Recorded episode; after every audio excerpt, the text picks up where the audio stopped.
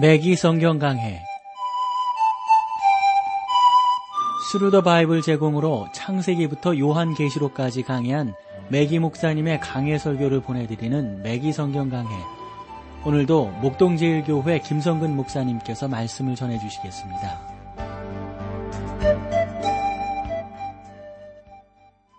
애청자 여러분 안녕하셨습니까? 맥기 성경 강해 자 오늘도 여러분들을 히브리서로 모시겠는데요. 오늘은 10장 13절 말씀부터 함께 하겠습니다.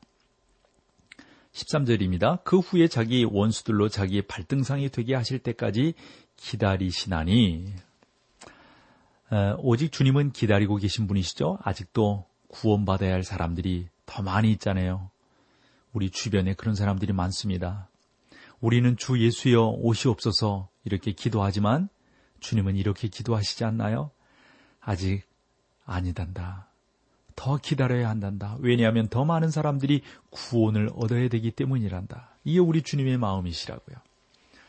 사랑하는 성도 여러분, 여러분이 구원받지 못했다면 주님은 여러분들에게 기회를 베풀고 계십니다. 시편 110편 1절에 보면 이렇게 말씀하고 있습니다. 여호와께서 내 주에게 말씀하시기를 내가 내 원수로 내 발등상 되게 어, 하기까지는 너는 내 우편에 앉으라 하셨도다. 이것은 그리스도의 지상 재림을 의미하는 것입니다. 그러나 조만간 주님은 보다 많은 사람들에게 많은 사람들이 그분께 돌아오기를 기다리고 계신 거죠. 14절로 가볼까요? 저가 한 제물로 거룩하게 된 자들을 영원히 온전케 하셨느니라. 단 한 번의 제사로 지금까지의 많은 제사들이 하지 못했던 일을 이루었습니다. 그리스도께서 여러분들을 구원하시고 지킬 수 없었다면 다른 길을 마련해 주셨을 겁니다. 15절에서 17절입니다. 또한 성령이 우리에게 증거하시되 주께서 가라사대 그날 후로는 저희와 세울 언약이 이것이라 하시고 내 법을 저희 마음에 두고 저희 생각에 기록하리라 하신 후에 또 저희 죄와 저희 불법을 내가 다시 기억지 아니하리라 하셨으니 이것은 에레미야 31장으로부터 인용된 핵심적인 부분이라고 볼 수 있습니다. 하나님께서 내가 이스라엘로 더불어 새 언약을 세우리라고 말씀하셨는데요.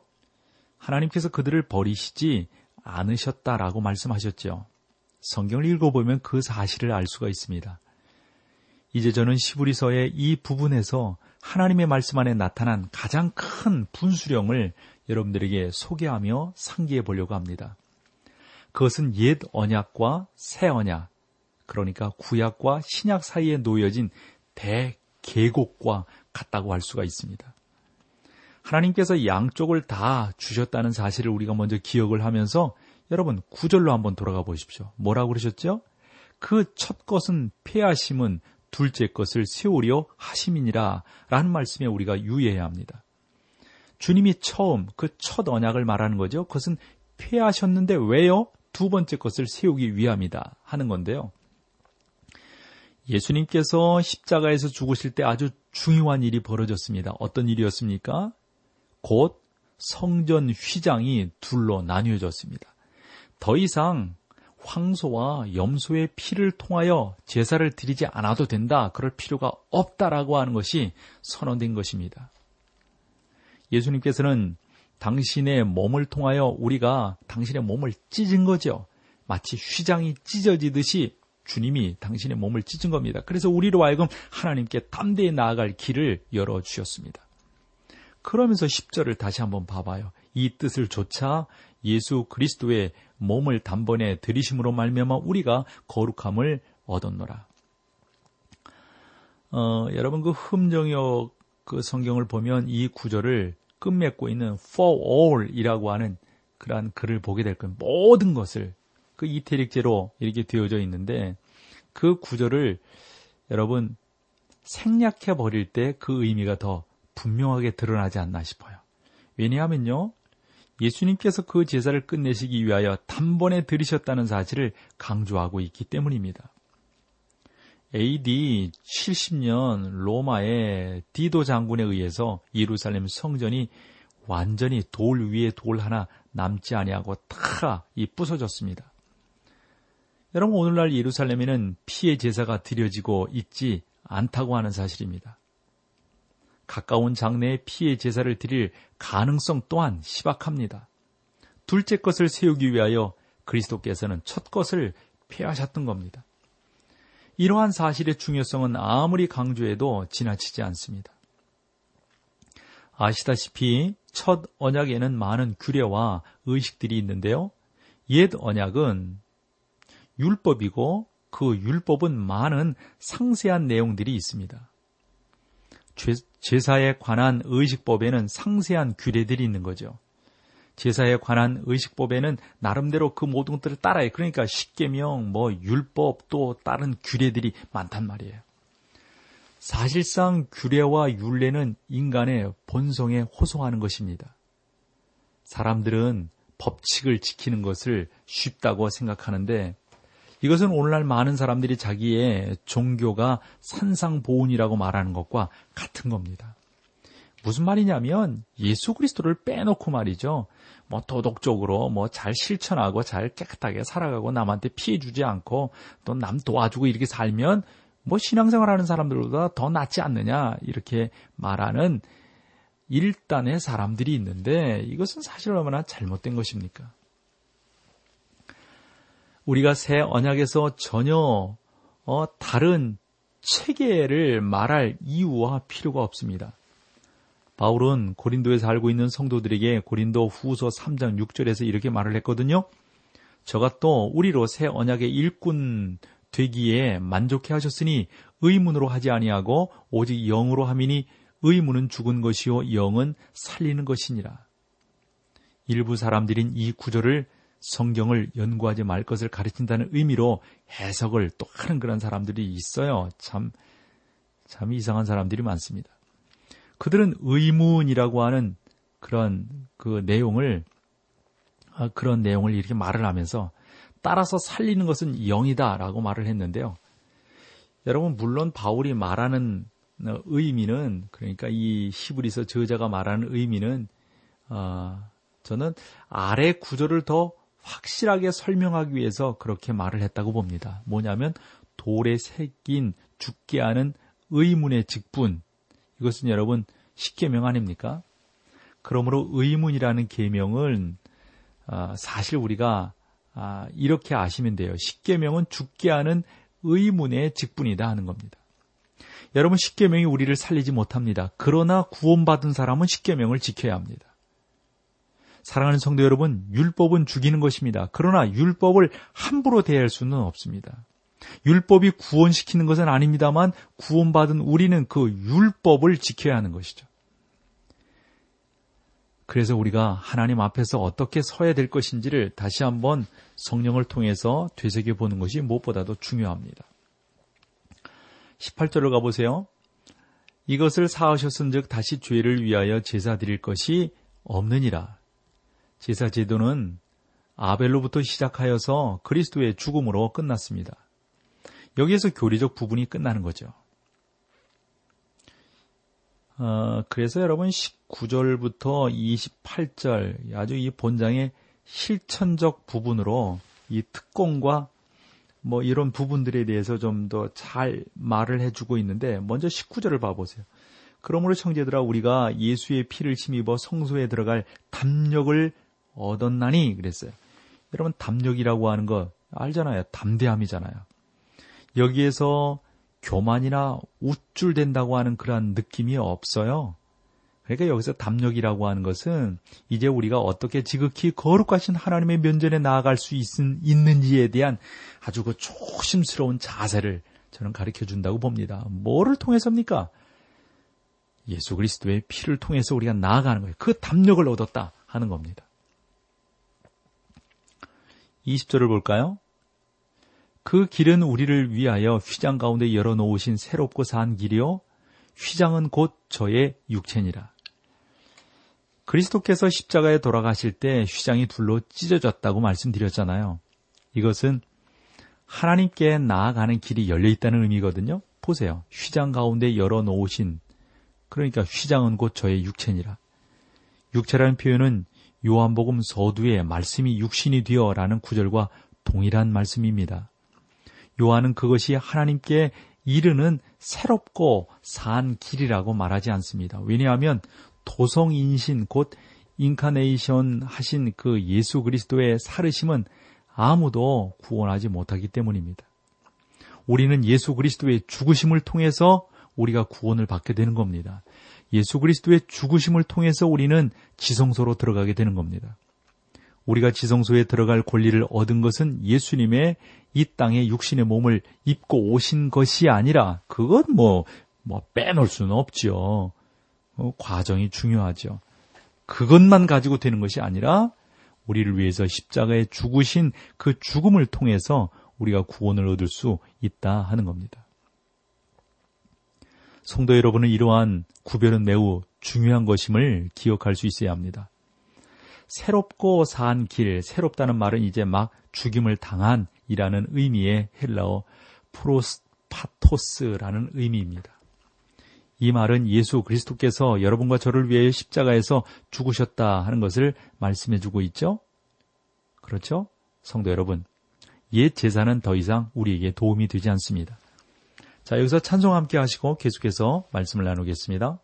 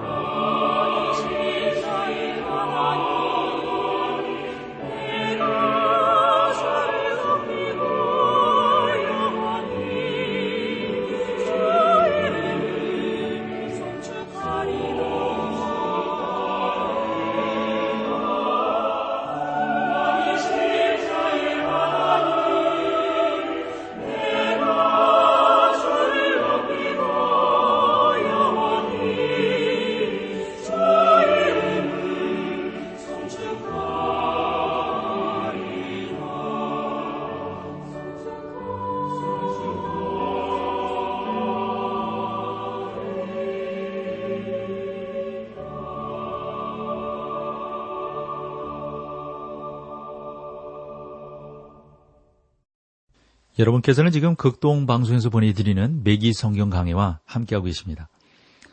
자, 10장 21절로 가겠습니다. 또 하나님이 집 다스리는 큰 제사장이 계심에 그러니까 하나님의 집 다스리는 큰 제사장 예?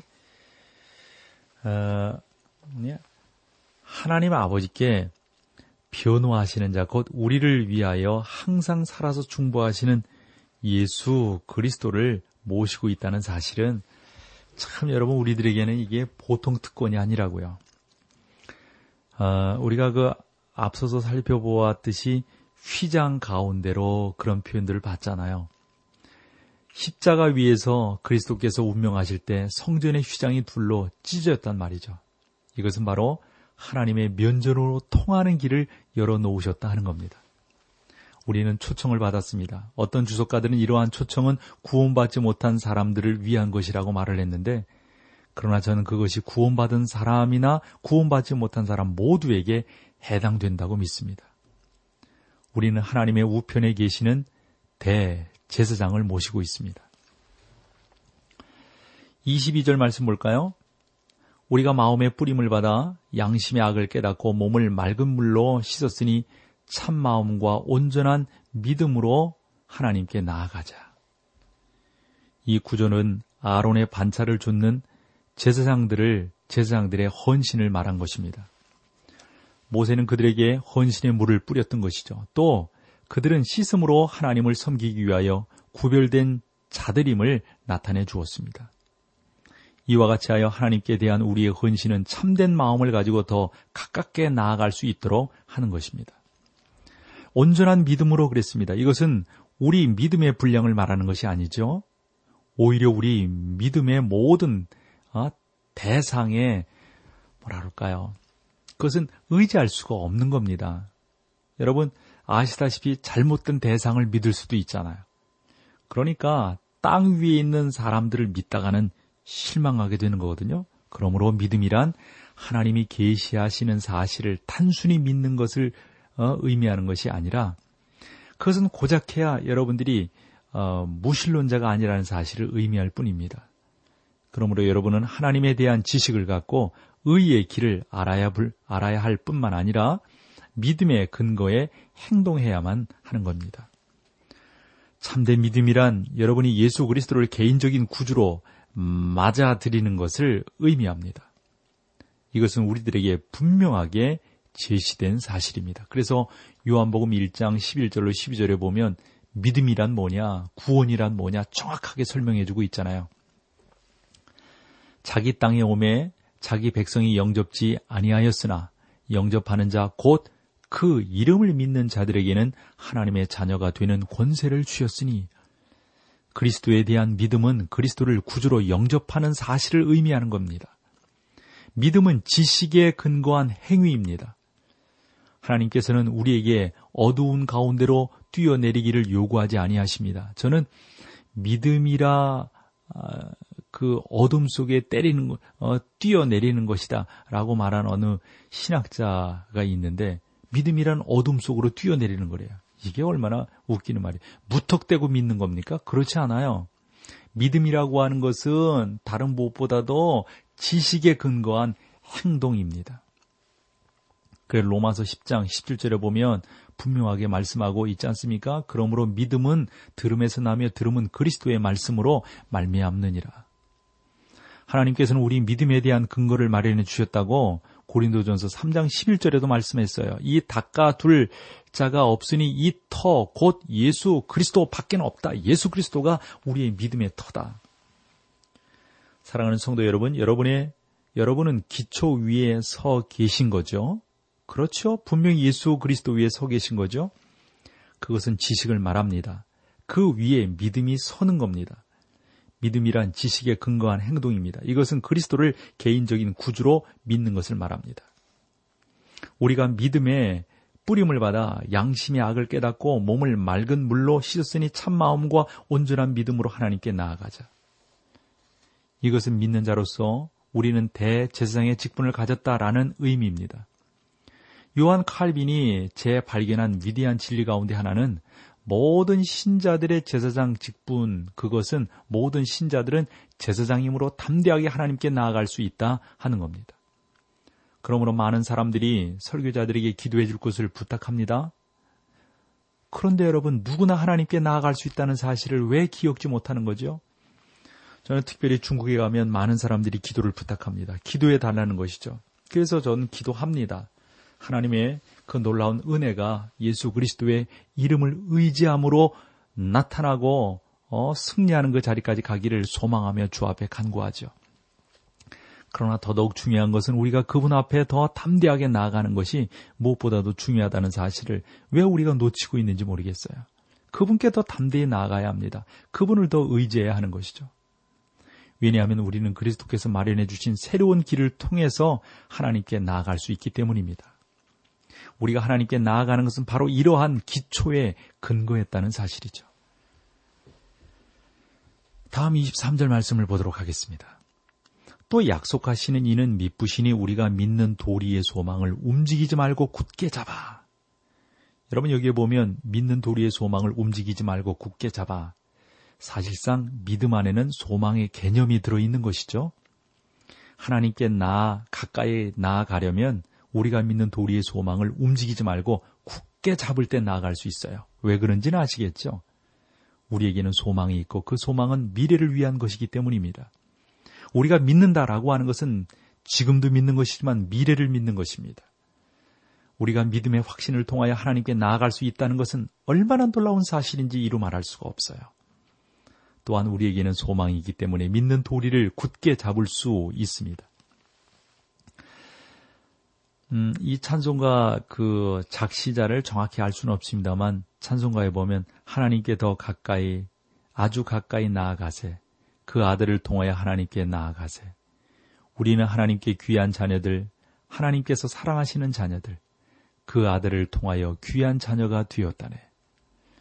그렇습니다, 여러분. 우리는 하나님께 가까이 나아가야 합니다. 또 굳게 잡아야 합니다. 어, 이제 세 번째 살펴볼까요? 24절. 서로 돌아보아 사랑과 선행을 격려하며 그랬어요. 서로 돌아보아 사랑과 선행을 격려하며. 여기 서로 돌아보아 격려하며 격려하다는 말은 헬라어로 παροξυσμός라는 단어에서 유래를 했는데요. 여기에서 여러분 영어에 아, 파라시스라고 하는 말이 나왔다는 거 아시겠죠? 문자적으로 말할까요? 그, 그 발작이라는 의미를 갖고 있죠. 서로 돌아보아 사랑의 선행을 격려해야 한다 하는 겁니다. 제가 여러분들을 괴롭히고 있습니까? 어떤 성도들은 그들의 양심을 괴롭히고 있다고 말을 하는데요. 저는 여러분들의 양심을 괴롭힘으로써 여러분이 서로 사랑하게 되고 하나님을 위하여 선한 일을 할 수 있게 되기를 소망합니다. 그것이 되어진다면 얼마나 좋은 일이요 감사한 일이겠습니까? 참 우리가 하나님 안에서 승리할 수 있고 그분을 찬양하고 그분을 높이고 그분 안에서 우리가 참된 삶을 향해서 나아갈 수 있다고 하는 거. 여러분 이건 너무 귀한 거예요. 그래서 우리는 서로 격려해야 된다라는 표현을 쓰는데요. 이 격려한다고 하는 말에는 우리가 좀 더 주 앞으로 담대히 나아가야 된다라는 의미의 말씀이 또 있다는 사실을 여러분들이 기억을 하셔야 됩니다. 그분께로 우리가 더 담대함으로 나아가야 되는 거죠. 담대함으로 나아가지 않으면 안 된다는 말씀이죠. 주 예수 그리스도 안에서 우리가 승리함으로 나아가야 되는 겁니다. 그 담대함으로 나아가는 그 길만이 우리가 주님 안에서 승리하게 되는 것이죠. 자, 오늘은 여기까지 하고요. 다음 시간에 또 주의 말씀으로 함께 나누겠습니다. 감사합니다. 맥기 성경 강해 지금까지 Thru the Bible 제공으로 창세기부터 요한계시록까지 강해한 매기 목사님의 강해 설교를 목동제일교회 김성근 목사님께서 전해주셨습니다. 이 시간 방송 들으시고 청취 소감을 보내주신 분께는 나침반 출판사에서 신앙서적을 보내드립니다. 청취 소감을 남겨주실 분들은 극동방송 홈페이지에 매기 성경 강해로 들어오셔서 사연을 남겨주시거나 문자로 참여하실 분들은 한 통에 50원의 유료 문자 샵 1069, 샵 1069번으로 보내주시기 바랍니다. 매기 성경 강해 오늘 순서를 마칩니다.